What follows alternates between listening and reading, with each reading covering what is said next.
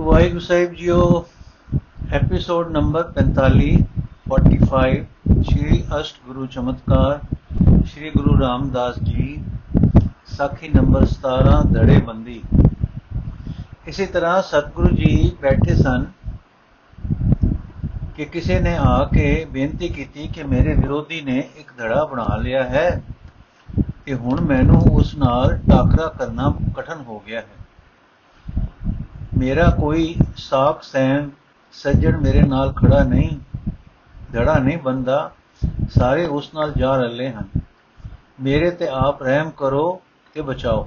ਸਤਿਗੁਰੂ ਜੀ ਨੇ ਸਾਰਾ ਹਾਲ ਸੁਣ ਕੇ ਨਿਸ਼ਚੈ ਕਰ ਲਿਆ ਕਿ ਇਹ ਸੱਚਾ ਹੈ, ਨਿਰਦੋਖ ਹੈ। ਤਦ ਉਸ ਨੂੰ ਉਪਦੇਸ਼ ਦਿੱਤਾ, ਉਹ ਵੀ ਆਪਣੇ ਤੇ ਲਾ ਕੇ ਉਸ ਨੂੰ ਸਮੇਤ ਕੀਤਾ ਕਿ ਐਉਂ ਕਰ। ਉਹ ਸ਼ਬਦ ਇਹ ਹੈ, ਇੱਕ ਓੰਕਾਰ ਸਤਿਗੁਰ ਪ੍ਰਸਾਦ। ਰਾਗਾ ਸਮਲਾ, ਰਾਗਾ ਸਭਰ ਦੂਜਾ ਮਹਲਾ ਚੌਥਾ। ਕਿਸੇ ਧੜਾ ਕੀਆ ਮਿੱਤਰ ਸੁਤ ਨਾਲ ਭਾਈ। ਕਿਸੇ ਧੜਾ ਕੀਆ ਕੁੜਮ ਸਕੇ ਨਾਲ ਜਵਾਈ। ਕਿਸੇ ਧੜਾ ਕੀਆ ਸਿਕਦਾਰ ਚੌਧਰੀ ਨਾਲ ਆਪਣੇ ਸੁਆਈ। हमारा धड़ा हर गया समाय हम हर स्यों धड़ा किया मेरी हर टेक जो हर बिन पख घड़ा धड़ा अवर न कोई मैं हर बिन पख धड़ा अवर न कोई हो हर गुण गावा असंख्य अनेक रहा जिन स्यो धड़े करे से जाए झूठ धड़े कर ਸਥਿਰ ਨ ਰਹੇ, ਮਨ ਖੋਟ ਕਮਾਏ ਹਮ ਹਰ ਸਿਉ ਦੜਾ ਕੀਆ ਜਿਸ ਕਾ ਕੋਈ ਸਮਰਥ ਨਾਏ ਇਹ ਸਭ ਧੜੇ ਮਾਇਆ ਮੋਹ ਪਸਾਰੀ, ਮਾਇਆ ਕੋ ਲੂਝੈ ਗਵਾਰੀ। ਜਨਮ ਮਰੇ ਜੂਏ ਬਾਜੀ ਹਾਰੀ। ਹਮਰੇ ਹਰ ਧੜਾ, ਜੀ ਹਲਤ ਪਲਤ ਸਭ ਸਵਾਰੀ। कल युग में धड़े पंच चोर झगड़ाए काम क्रोध लोभ मोह अभिमान बधाए जिसनो कृपा करे तिस सत्संग मिलाए हमरा हर धड़ा जिन ए धड़े सब छड़ा गवाए मिथ्या दूजा भाव धड़े बह पावे पराया छिद्र अटकलै अपना अहंकार ਵਧਾਵੇ ਜੈਸਾ ਬੀਜੇ ਤੈਸਾ ਖਾਵੇ ਜਨ ਨਾਨਕ ਕਾ ਹਰ ਧੜਾ ਧਰਮ ਸਭ ਸ੍ਰਿਸ਼ਟ ਜਣਿਆਵੇ ਉਹ ਦੁਖੀਆ ਸਤਗੁਰ ਦਾ ਉਪਦੇਸ਼ ਸੁਣ ਕੇ ਐਸਾ ਪੱਕਾ ਵਾਹਿਗੁਰੂ ਦਾ ਪ੍ਰੇਮੀ ਹੋ ਗਿਆ ਉਸ ਦੇ ਵੈਰੀਆਂ ਨੇ ਆਪੋ ਵਿਰੋਧ ਛੋੜ ਦਿੱਤਾ ਜਦੋਂ ਇਹ ਸੱਜਣ ਸਾਲ ਕੁ ਮਗਰੋਂ ਆਇਆ ਤਾਂ ਇਸ ਦੀ ਬ੍ਰਿਤੀ ਨਾਮ ਨਾਲ ਪਰਮ ਸੁਖ ਇਸ ਦੇ ਅੰਦਰ ਨਾਮ ਨੇ ਵੈਰ ਭਾਵ ਕੱਢ ਦਿੱਤੇ ਸਨ ਤੇ ਵੈਰੀ ਵੀ ਨਰਮੀ ਪਾ ਗਏ ਸਨ। ਪਰ ਇਸ ਨੂੰ ਪਰਵਾਹ ਨਹੀਂ ਸੀ ਕੋਈ, ਪਰਵਾਹ ਨਹੀਂ ਸੀ ਰਹੀ ਹੋਈ ਕਿ ਮੇਰੀ ਦੁਨੀਆ ਵਿਗੜਦੀ ਹੈ ਕਿ ਸੌਰਦੀ ਹੈ। ਇਸ ਨੂੰ ਇਹ ਲਗਨ ਸੀ, ਲੱਗੀ ਹੋਈ ਕਿ ਮੇਰੇ, ਮੇਰੀ ਕਿਵੇਂ ਮੇਰੇ ਵਾਹਿਗੁਰੂ ਜੀ ਨਾਲ ਰਹਿ ਬਣ ਆਵੇ। ਗੁਰੂ ਜੀ ਦੀ ਆਗਿਆ ਕਰਨੇ ਪਰ ਇਸਨੇ ਆਪਣਾ ਹਾਲ ਸੰਗਤ ਵਿੱਚ ਸੁਣਾਇਆ ਤਾਂ ਸਤਗੁਰ ਨੇ ਸੰਗਤ ਨੂੰ ਇਹ ਉਪਦੇਸ਼ ਦਿੱਤਾ, ਜੋ ਹੁਣ ਤੱਕ ਮਾਝ ਦੀ ਵਾਰ ਦੇ ਵਿੱਚ ਮਾਰ ਦੀ ਵਾਰ ਵਿੱਚ ਇੱਕ ਇੱਕ ਮੁੱਲ, ਮਲ ਮਲ ਹੈ।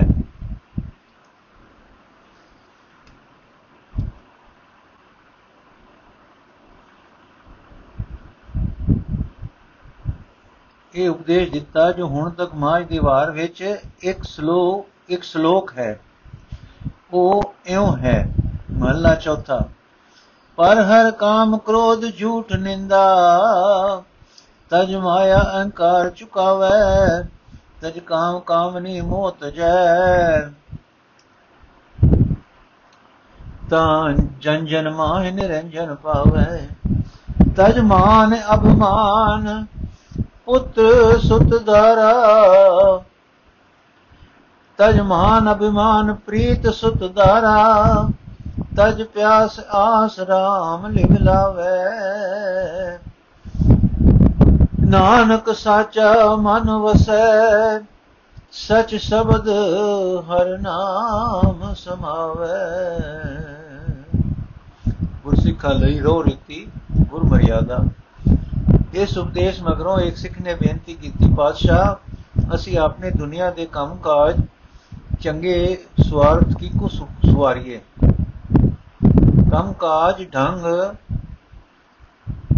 ਸਵਾਰਥ ਕੀ ਕੋ ਸੁਵਾਰੀਏ ਤਦ ਈਸ਼ਵਰ ਪ੍ਰਵਿਣਤਾ ਵਿੱਚ ਨਿਮਗਨ। ਸਤਿਗੁਰੂ ਤਦ ਈਸ਼ਵਰ ਪ੍ਰਾਇਣਤਾ ਵਿੱਚ ਨਿਮਗਨ ਸਤਿਗੁਰੂ ਜੀ ਬੋਲੇ, ਉਸ ਪਰ ਭਰੋਸਾ ਕਰੋ, ਜਿਸ ਨੂੰ ਨਾਮ ਦੁਆਰਾ ਆਪਣੇ ਹਿਰਦੇ ਦਾ ਵਾਸੀ ਬਣਾ ਰਹੇ ਹੋ। ਇਸ ਵੇਲੇ ਆਪ ਨੇ ਇੱਕ ਪੌੜੀ ਉਚਾਰੀ, ਜੋ ਸ੍ਰੀ ਰਾਗ ਦੀ ਵਾਰ ਵਿੱਚ ਹੈ, ਪੌੜੀ। ਕੀਤਾ ਲੋੜੀਏ ਕੰਮ ਸੁਹਰ ਪੈ ਆਖੀਐ, ਕਾਰਜ ਦੇ ਸਵਾਰ ਸਤਗੁਰ ਸਚ ਸਾਖੀਐ। ਸੰਤਾਂ ਸੰਗ ਨਿਧਾਨ ਅੰਮ੍ਰਿਤ ਚਾਖੀਐ ਵੈ ਬੰਜਨ ਮਿਹਰਵਾਨ ਦਾਸ ਕੀ ਰਾਖੀਐ। ਨਾਨਕ ਹਰ ਗੁਣ ਗਾਏ ਅਲਕ ਪ੍ਰਭ ਲਾਖੀਐ। ਨਾਨਕ ਹਰ ਗੁਣ ਗਾਏ ਅਲਕ ਪ੍ਰਭ ਲਾਖੀਐ। ਇਹ ਪੌੜੀ ਗੁਰਸਿੱਖਾਂ ਲਈ ਸਭ ਕਾਰਜਾਂ ਦਾ ਹਿਦਾਇਤ ਹਿਦਾਇਤ ਨਾਮਾ ਬਣੀ। ਤਦੋਂ ਤਾਈਂ ਕਿ ਗੁਰਮਰਸਾਦਾ ਇਤੋਂ ਤਾਈਂ ਕਿ ਗੁਰਮਰਿਆਦਾ ਦਾ ਮੋਢ, ਇਹੋ ਪੌੜੀ ਬਣੀ। ਹੁਣ ਗੁਰੂ ਕੇ ਸਿੱਖ ਵਾਹਿਗੁਰੂ ਅੱਗੇ ਅਰਦਾਸਾ ਕਰਕੇ ਆਪਣੇ ਸਾਰੇ ਕਾਰਜ ਕਰਦੇ ਹਨ ਸੋ ਗੁਰੂ ਕੇ ਸਿੱਖ ਸਭੇ ਰੋ ਰੀਤੀਆਂ ਤੇ ਸਾਰੇ ਕਾਰਜਾਂ ਅਰਦਾਸ ਕਰਕੇ ਸਤਸੰਗ ਵਿੱਚ ਗੁਰੂ ਸਾਖੀ ਕਰਕੇ ਕਰਦੇ ਹਨ ਅਤੇ ਹਰ ਸੁਭ ਕਾਰਜ ਦੇ ਆਰੰਭ ਵਿੱਚ ਇਹ ਪੌੜੀ ਉਚਾਰੀ ਜਾਂਦੀ ਹੈ। ਇਸ ਪ੍ਰਕਾਰ ਸ੍ਰੀ ਗੁਰੂ ਰਾਮਦਾਸ ਜੀ ਨੇ ਸੂਈ ਰਾਗ ਵਿੱਚ ਲਾਵਾਂ ਰਚੀਆਂ, ਜੋ ਗੁਰਸਿੱਖਾਂ ਦੇ ਵਿਵਾਹ ਵਿੱਚ ਲਾਵਾਂ ਪੜੀਆਂ ਜਾਣ। ਵਿਵਾਹ ਇੱਕ ਪ੍ਰਵਿਰਤੀ ਕਰਮ ਹੈ ਜਿਸ ਨਾਲ ਗ੍ਰਹਸਥ ਪ੍ਰਵੇਸ਼ ਹੁੰਦਾ ਹੈ, ਪੁਰਾਣਾ ਤਰੀਕਾ ਪਰਮਾਰਥ ਦਾ ਸੀ, ਇਹ ਪ੍ਰਵਿਰਤੀ ਛੱਡ ਕੇ ਨਿਰਵਿਰਤੀ ਵਿੱਚ ਜਾਣਾ, ਗ੍ਰਸਥ ਗ੍ਰਸਥ ਛੱਡ ਕੇ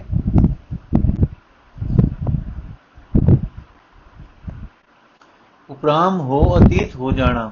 ਗੁਰੂ ਸਾਹਿਬ ਨੇ ਲਾਵਾਂ ਵਿੱਚ ਦੱਸਿਆ ਹੈ ਕਿ ਪ੍ਰਵਿਰਤੀ ਕਰਮ ਗ੍ਰਸਥ ਹੈ। ਇਸੇ ਵਿੱਚ ਰਹੋ, ਪਰ ਵਾਹਿਗੁਰੂ ਨੂੰ ਨਾ ਭੁੱਲੋ।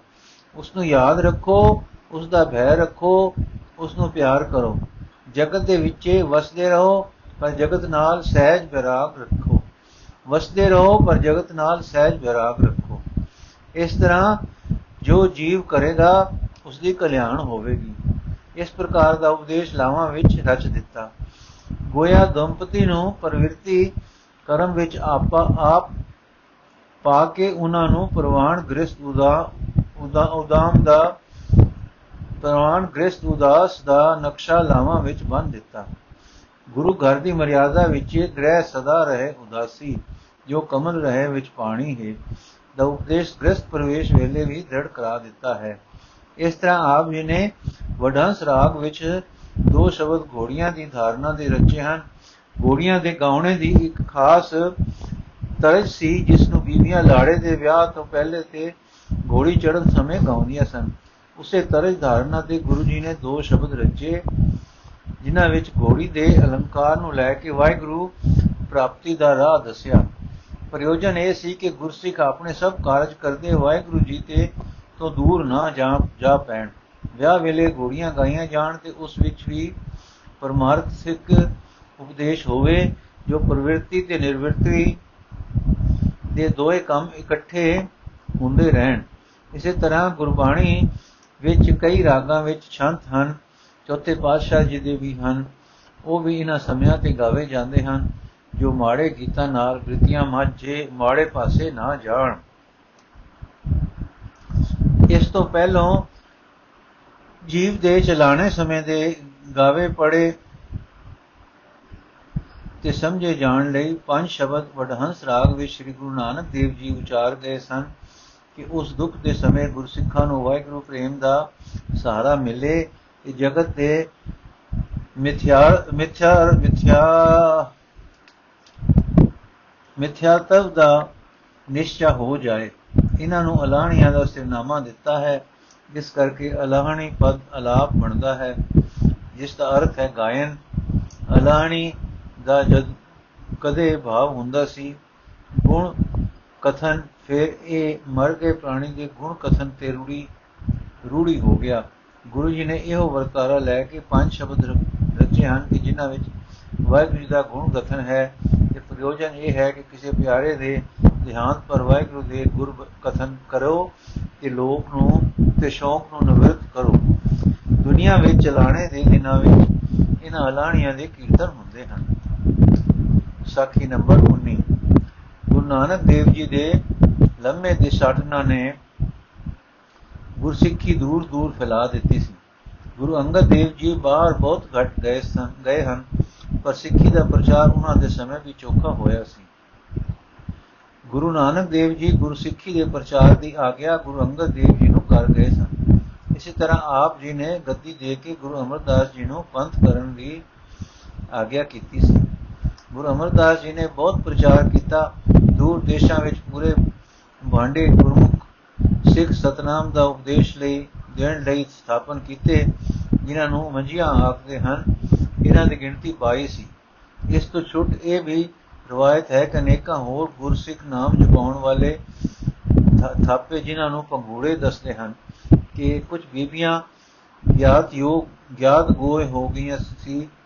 ਪ੍ਰਚਾਰ ਕਰਦੀਆਂ ਤੇ ਸਤਨਾਮ ਦਾ ਪੱਲੂ ਫੇਰਦੀਆਂ ਸਨ। ਇਹਨਾਂ ਨੂੰ ਪੀੜੇ ਸੱਦੇ ਹੁੰਦੇ ਸਨ ਸੁਣਦੇ ਸਨ ਪੀੜੇ ਸੱਦੇ ਸੁਣਦੇ ਹਾਂ।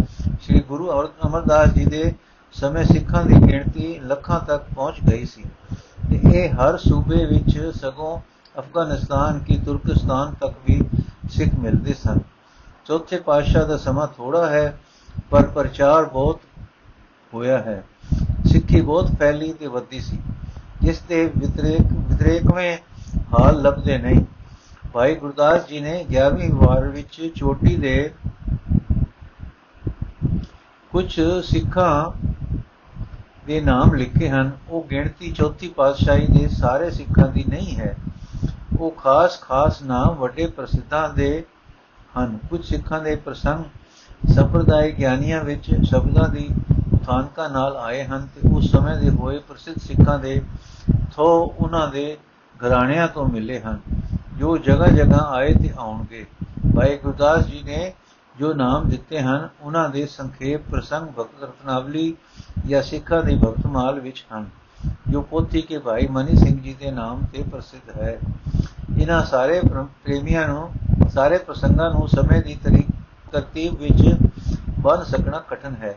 ਕੁਝ ਸਿੱਖਾਂ ਦੇ ਹਲ ਆ ਚੁੱਕੇ ਹਨ। ਭਾਈ ਗੁਰਦਾਸ ਜੀ ਵਾਲੇ ਨਾਮ ਤੇ ਭਾਈ ਮਨੀ ਸਿੰਘ ਜੀ ਦੇ ਦਿੱਤੇ ਉਹਨਾਂ ਦੇ ਸੰਖੇਪ ਪ੍ਰਸੰਗ ਅੱਗੇ ਦਿੰਦੇ ਹਾਂ। ਭਾਈ ਤੀਰਥਾ ਭਾਈ ਤੀਰਥਾ, ਸਬਰਵਾਲ ਆਣ ਕੇ ਗੁਰੂ ਰਾਮਦਾਸ ਜੀ ਦੀ ਸ਼ਰਨ ਪਿਆ ਕਿ ਸਾਡਾ ਕਿਵੇਂ ਉਧਾਰ ਹੋਵੇ ਤਾਂ ਬਚਨ ਹੋਇਆ। ਸੱਚ ਦੇ ਸਮਾਨ ਹੋਰ ਧਰਮ ਕੋਈ ਨਹੀਂ। ਮੁਖੋਂ ਵੀ ਸੱਚ ਬੋਲਣਾ ਤੇ ਹਿਰਦਿਓਂ ਵੀ ਸਚਿਆਰ ਰਹਿਣਾ ਤੇ ਝੂਠ ਜੈਸਾ ਪਾਪ ਕੋਈ ਨਹੀਂ, ਝੂਠ ਨਹੀਂ ਕਮਾਉਣਾ, ਇਸੇ ਕਰਕੇ ਤੀਰਥੇ ਦਾ ਕਲਿਆਣ ਹੋਇਆ।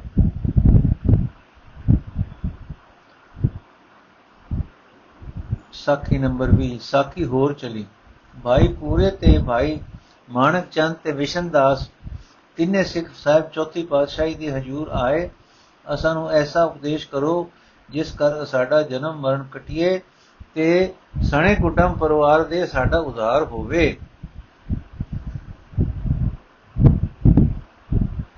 ਤਾਂ ਬਚਨ ਹੋਇਆ, ਤੁਸੀਂ ਆਪ ਵੀ ਗੁਰੂ ਕੇ ਸਿੱਖਾਂ ਦੀ ਟਹਿਲ ਸੇਵਾ ਕਰਨੀ, ਪੁੱਤਰਾਂ ਦੀਆਂ ਪਾਸੋਂ ਵੀ ਸੇਵਾ ਟਹਿਲ ਕਰਵਾਣੀ ਇਸ ਤਰ੍ਹਾਂ ਜਾਣਨਾ ਕਿ ਜਿਵੇਂ ਅਸੀਂ ਵਾਹਿਗੁਰੂ ਦੇ ਟਹਿਲੀਏ ਹਾਂ, ਤਿਵੇਂ ਸਾਡੇ ਪੁੱਤਰ ਸੱਚ ਸਭ ਵਾਹਿਗੁਰੂ ਦੇ ਟਹਿਲੀਏ ਹਨ। ਤੇ ਇਸ ਕਿਸ ਤਰ੍ਹਾਂ, ਜਿਸ ਤਰ੍ਹਾਂ ਘੋੜਾ ਖਸਮ ਦੇ ਬੂਹੇ ਤੇ ਮਨ ਛੱਟੀਦਾ ਹੈ ਤਾਂ ਸਭ ਦਿੱਤਾ ਖਸਮ ਨੂੰ ਹੁੰਦੀ ਹੈ, ਸਭ ਚਿੰਤਾ ਖਸਮ ਨੂੰ ਹੁੰਦੀ ਹੈ। ਜਿਵੇਂ ਧੀਆ ਪੁੱਤਰ ਸਭ ਵਾਹਿਗੁਰੂ ਜੀ ਦਾ ਕਰਕੇ ਕਰ ਜਾਣੋ, ਤਾਂ ਵਾਹਿਗੁਰੂ ਨੂੰ ਇਸ ਦੀ ਸ਼ਰਮ ਪੈਂਦੀ ਹੈ, ਤਾਂ ਇਸ ਦਾ ਕਲਿਆਣ ਹੁੰਦਾ ਹੈ। ਤਾਂ ਇਸੇ ਕਰਕੇ ਭਾਈ ਪੂਰੇ ਤੇ ਮਾਨਕ ਚੰਦ ਤੇ ਵਿਸ਼ਨ ਦਾਸ ਦਾ ਕਲਿਆਣ ਹੋਇਆ। ਸਾਖੀ ਨੰਬਰ 21 ਸਾਖੀ ਹੋਰ ਚਲੀ। ਭਾਈ ਪਦਾਰਤ ਤੇ ਤਾਰੂ ਵਾਰੂ ਤਿੰਨੇ ਗੁਰੂ ਰਾਮਦਾਸ ਜੀ ਦੇ ਪਾਸ ਆਏ। ਅੱਗੇ ਦੀਵਾਨ ਲੱਗਾ ਹੋਇਆ ਹੈ ਸੀ। ਕਥਾ ਕੀਰਤਨ ਹੁੰਦਾ ਸੀ। ਤਦ ਗੁਰੂ ਕੇ ਬਚਨਾਂ ਨੂੰ ਸੁਣ ਕੇ ਉਹਨਾਂ ਦੇ ਮਨ ਵਿੱਚ ਬਹੁਤ ਭੈ ਆਇਆ। ਤੇ ਉਹਨਾਂ ਅਰਦਾਸ ਕੀਤੀ, ਜੀ ਗਰੀਬ ਨਿਵਾਜ, ਅਸੀਂ ਗ੍ਰਸਥ ਕੁਟੰਬਾਂ ਵਿੱਚ ਪਲੇਟੇ ਹੋਏ ਹਾਂ। ਕਿਤੇ ਵੇਲੇ ਸ਼ਬਦ ਬਾਣੀ ਪੜ ਸੁਣ ਨਹੀਂ ਸਕਦੇ। ਸਾਡਾ ਕਿਸ ਪ੍ਰਕਾਰ ਕਰਕੇ ਉਧਾਰ ਹੋਵੇਗਾ? ਬਚਨ ਹੋਇਆ ਸ਼੍ਰੀ ਸ਼੍ਰੀ ਰਿਜਕ ਸੰਭਾਹੇ, ਸਿਰ ਸੇ ਰਿਜਕ ਸੰਭਾਹੇ ਠਾਕੁਰ, ਕਾਹੇ ਮਨ ਭਉ ਕਰਿਆ। ਜਿੱਤੇ ਜੀ ਵਾਹਿਗੁਰੂ ਨੇ ਉਤਪਤ ਕੀਤੇ ਹਨ, ਸਭਨਾ ਦਾ ਰਿਜਕ ਪਹਿਲੇ ਉਤਪਤ ਕੀਤਾ ਹੈ। ਤਾਂ ਤੇ ਤੁਸੀਂ ਗੁਰੂ ਕੇ ਦੁਆਰੇ ਸਿੱਧਕ ਕਰਕੇ ਬੈਠੋ, ਤਾਂ ਤੁਹਾਡੇ ਸੰਬੰਧੀਆਂ ਦਾ ਰਿਜਕ ਵਾਹਿਗੁਰੂ ਉੱਥੇ ਹੀ ਪਹੁੰਚਾਏਗਾ। ਜੇ ਤੁਹਾਡਾ ਰਿਜਕ ਇੱਥੇ ਹੀ ਪਹੁੰਚਾਏਗਾ, ਤਾਂ ਉਹਨਾਂ ਆਪਣੀਆਂ ਬੇਟੀਆਂ ਨੂੰ ਸੱਦ ਕੇ ਕਿਹਾ, ਭਾਈ, ਹੁਣ ਤੁਸੀਂ ਕੰਮ ਦੇ ਲਾਇਕ ਹੋਏ ਹੋ ਤਾਂ ਉਹਨਾਂ ਆਪਣੀਆਂ ਬੇਟੀਆਂ ਨੂੰ ਸੱਦ ਕੇ ਕਿਹਾ, ਭਾਈ, ਹੁਣ ਤੁਸੀਂ ਕੰਮ ਦੇ ਲਾਇਕ ਹੋਏ ਹੋ, ਹੁਣ ਤੁਸੀਂ ਘਰ ਦਾ ਕੰਮ ਸੰਭਾਲੋ, ਜੋ ਕੁਝ ਕਿਰਤ ਵਿੱਚੋਂ ਲਾਭ ਹੋਵੇ, ਸੋ ਉਦਮ ਕਰਕੇ ਗੁਰੂ ਕੇ ਨਿਮਿਤ ਦਸਵੰਦ ਦੇਵਣਾ ਤੇ ਸਿੱਖਾਂ ਆਇਆਂ ਦੀ ਸੇਵਾ ਕਰਨੀ। ਤੇ ਅਸੀਂ ਇੱਥੇ ਹੀ ਗੁਰੂ ਕੇ ਦੁਆਰੇ ਰਹਾਂਗੇ ਤੇ ਇੱਥੇ ਪਾਣੀ ਪੱਕੇ ਦੀ ਗੁਰੂ ਕੇ ਦੁਆਰੇ ਸਾਧ ਸੰਗਤ ਵਿੱਚ ਸੇਵਾ ਕਰਾਂਗੇ ਤੇ ਕਥਾ ਕੀਰਤਨ ਸੁਣਾਂਗੇ। ਸਾਡਾ ਵੀ ਕਲਿਆਣ ਹੋਵੇਗਾ। ਤਾਂ ਉਹਨਾਂ ਐਸੇ ਹੀ ਕੀਤਾ ਤਾਂ ਉਹਨਾਂ ਦਾ ਉਧਾਰ ਹੋਇਆ। ਸਾਖੀ ਨੰਬਰ 22 ਸਾਖੀ ਹੋਰ ਚਲੀ। ਮਹਾਨੰਦ ਤੇ ਸਬਿਧੀ ਚੰਦ, ਗੁਰੂ ਰਾਮਦਾਸ ਜੀ ਦੀ ਸ਼ਰਣੀ ਆਏ, ਜੋ ਸਾਡਾ ਜਨਮ ਮਰਨ ਤੁਸੀਂ ਕੱਟੋ। ਬਹੁਤਾ ਅਸੀਂ ਜਨਮਾਂ ਵਿੱਚ ਦੁੱਖ ਪਾਉਂਦੇ ਆਏ ਹਾਂ ਤੇ ਹੁਣ ਤੁਹਾਡੀ ਸ਼ਰਨ ਆਏ ਹਾਂ। ਅਸੀਂ ਜਾਣਦੇ ਹਾਂ ਜੋ ਸਾਡਾ ਅਸਤੂ ਜੋ ਸਾਡਾ ਉਧਾਰ ਹੋਵੇਗਾ। ਤਾਂ ਬਚਨ ਹੋਇਆ, ਤੁਸੀਂ ਆਪਣੇ ਸਰੂਪ ਨੂੰ ਪਛਾਣੋਗੇ ਤਾਂ ਤੁਹਾਡਾ ਜਨਮ ਮਰਨ ਮਿਟੇਗਾ। ਤਾਂ ਉਹਨਾਂ ਕਿਹਾ, ਅਸੀਂ ਆਪਣਾ ਸਰੂਪ ਇਹ ਜਾਣਦੇ ਹਾਂ, ਜੋ ਅਸੀਂ ਖੱਤਰੀ ਹਾਂ, ਖੱਤਰੀਆਂ ਦੇ ਪੁੱਤਰ ਹਾਂ। ਜਾਂ ਇਤਨਾ ਉਹਨਾਂ ਕਿਹਾ, ਤਾਂ ਸਾਹਿਬ ਵਜਨ ਕੀਤਾ, ਜੋ ਖੱਤਰੀ ਤਾਂ ਤੁਸਾਂ ਨੂੰ ਮਾਤਾ ਪਿਤਾ ਨੇ ਕਿਹਾ ਹੈ, ਜੋ ਸਰੀਰ ਦਾ ਨਾਮ ਧਰਿਆ ਹੈ। ਤੁਸੀਂ ਸਰੀਰ ਤਾਂ ਨਹੀਂ, ਇਹ ਸਰੀਰ ਤਾਂ ਇੱਥੇ ਹੀ ਰਹੇਗਾ। ਤੁਸੀਂ ਤਾਂ ਪਿਛਲੇ ਸਰੀਰ ਦੇ ਕਰਮ ਕੀਤੇ ਹੋਏ, ਹੁਣ ਭੋਗਦੇ ਹੋ ਤੇ ਹੁਣ ਦੇ ਕਰਮ ਅੱਗੇ ਭੋਗੋਗੇ। ਤਾਂ ਤੁਸੀਂ ਇਸ ਸਰੀਰ ਨੂੰ ਵਸਤਰ ਜਾਣਨਾ ਤੇ ਆਪ ਨੂੰ ਵਸਤਰ ਪਹਿਨਣ ਵਾਲਾ ਸਾਥੀ ਜਾਣਨਾ। ਤਾਂ ਤੂੰ ਸਾਡਾ ਉਧਾਰ ਹੋਵੇਗਾ। ਤਾਂ ਇਹਨਾਂ ਅਰਦਾਸ ਕੀਤੀ, ਅਸੀਂ ਕਿਉਂ ਕਰ ਆਪਣਾ ਸਰੂਪ ਪਛਾਣੀਏ? ਤੇ ਸਾਹਿਬ ਬਚਨ ਕੀਤਾ, ਤੁਸੀਂ ਸਦਾ ਕਥਾ ਕੀਰਤਨ ਨੇਮ ਨਾਲ ਸੁਣਨੀ ਤੁਹਾਨੂੰ ਸਰੂਪ ਦਾ ਲਾਭ ਹੋਵੇਗਾ, ਤਾਂ ਉਹਨਾਂ ਐਸੇ ਹੀ ਨੇਮ ਨਾਲ ਕਥਾ ਕੀਰਤਨ ਸੁਣਨੀ, ਤਾਂ ਉਹਨਾਂ ਉਧਾਰ ਇਸੇ ਪ੍ਰਕਾਰ ਹੋਇਆ। ਸਾਖੀ ਨੰਬਰ 23 ਸਾਖੀ ਹੋਰ ਚਲੀ। ਧਰਮਦਾਸ ਖਟੜਾ ਤੇ ਭੁਗਤ ਤੇ ਡੂਗਰਦਾਸ ਤਕਿਆ ਤਕਿਆਰ ਤੇ ਦੀਪਾ ਤੇ ਜੇਠਾ ਤੇ ਤੀਰਥਾ ਤੇ ਸਹਿਸਾਰੂ ਤੇ ਬੂਲਾ। ਸਭੇ ਗੁਰੂ ਰਾਮਦਾਸ ਜੀ ਦੇ ਪਾਸ ਆਏ। ਆਏ ਕੇ ਅਰਦਾਸ ਕੀਤੀਆਂ ਨੇ ਜੀ ਤੁਹਾਡੀ ਸ਼ਰਨ ਆਏ ਹਾਂ ਕਿ ਸਾਡਾ ਉਧਾਰ ਹੋਵੇ ਬਚਨ ਹੋਇਆ ਤੁਸੀਂ ਆਪਣੇ ਮਨ ਦਾ ਮਨ ਕਾ ਅਹੰਕਾਰ ਤਿਆਗਣਾ, ਜੋ ਸਿੱਖ ਤੁਹਾਡੇ ਪਾਸ ਆਵੇ, ਆਪੇ ਆਪਣਿਆਂ ਘਰਾਂ ਵੀ ਥੇ ਉਹਨਾਂ ਦੀ ਸੇਵਾ ਕਰਨੀ, ਤੇ ਜੇ ਉਹ ਬਹੁਤੀ ਬਹੁਤੀ ਕਾਮਨਾ ਹੋਵੇ, ਸੋ ਸਭਨਾ ਕਰਕੇ ਅਰਦਾਸ ਕਰਕੇ ਉਸ ਦਾ ਕਾਰਜ ਕਰ ਦੇਣਾ। ਸਭਨਾ ਰਲ ਕੇ ਅਰਦਾਸ ਕਰਕੇ ਉਸ ਦਾ ਕਾਰਜ ਕਰ ਦੇਣਾ। ਤੇ ਜਿੱਥੇ ਸਾਧ ਸੰਗਤ ਕੀਰਤਨ ਹੋਵੇ, ਉੱਥੇ ਪੰਜ ਵੇਲੇ ਚੱਲ ਕੇ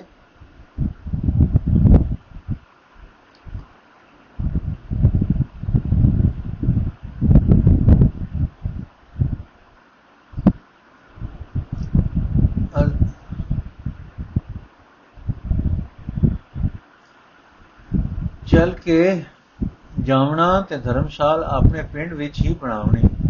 ਪਿਛਲੀ ਰਾਤੀ ਉੱਠ ਕੇ ਇਸ਼ਨਾਨ ਕਰਕੇ ਵਾਹਿਗੁਰੂ ਨਾਮ ਜਪਣਾ ਤੇ ਅੰਮ੍ਰਿਤ ਵੇਲੇ ਜਾਏ ਕੇ ਗ੍ਰੰਥ ਜੀ ਦਾ ਦਰਸ਼ਨ ਕਰਨਾ ਅਤੇ ਦੁਪਹਿਰ ਸਮੇਂ ਚਰਨ ਕਵਲ ਪੜਨੀ ਸੁਣਨੀ। ਦੋਏ ਘੜੀਆਂ ਦੇ ਹੋ ਰਹਿੰਦੇ, ਦੋਏ ਘੜੀਆਂ ਰਾਤ ਜਾਂਦੀ ਨੂੰ ਜਾਂਦੀ ਤੱਕ ਤੀਕਰ ਕੀਰਤਨ ਸੁਣ ਕੇ ਉਪਰੰਤ ਕੀਰਤਨ ਸੋਇਲਾ ਪੜ ਕੇ ਸੋਣਾ। ਹੋਰ ਕੀਰਤਕਾਰ ਜੋ ਕਰਨੀ ਸੱਚ ਬੋਲਣਾ, ਸੱਚ ਕਮਾਉਣਾ, ਮੈਂ ਤੁਹਾਡਾ ਸਦਾ ਸੰਗੀ ਹੋਵਾਂਗਾ। ਇਸੇ ਕਰਕੇ ਉਹਨਾਂ ਦਾ ਕਲਿਆਣ ਹੋਇਆ।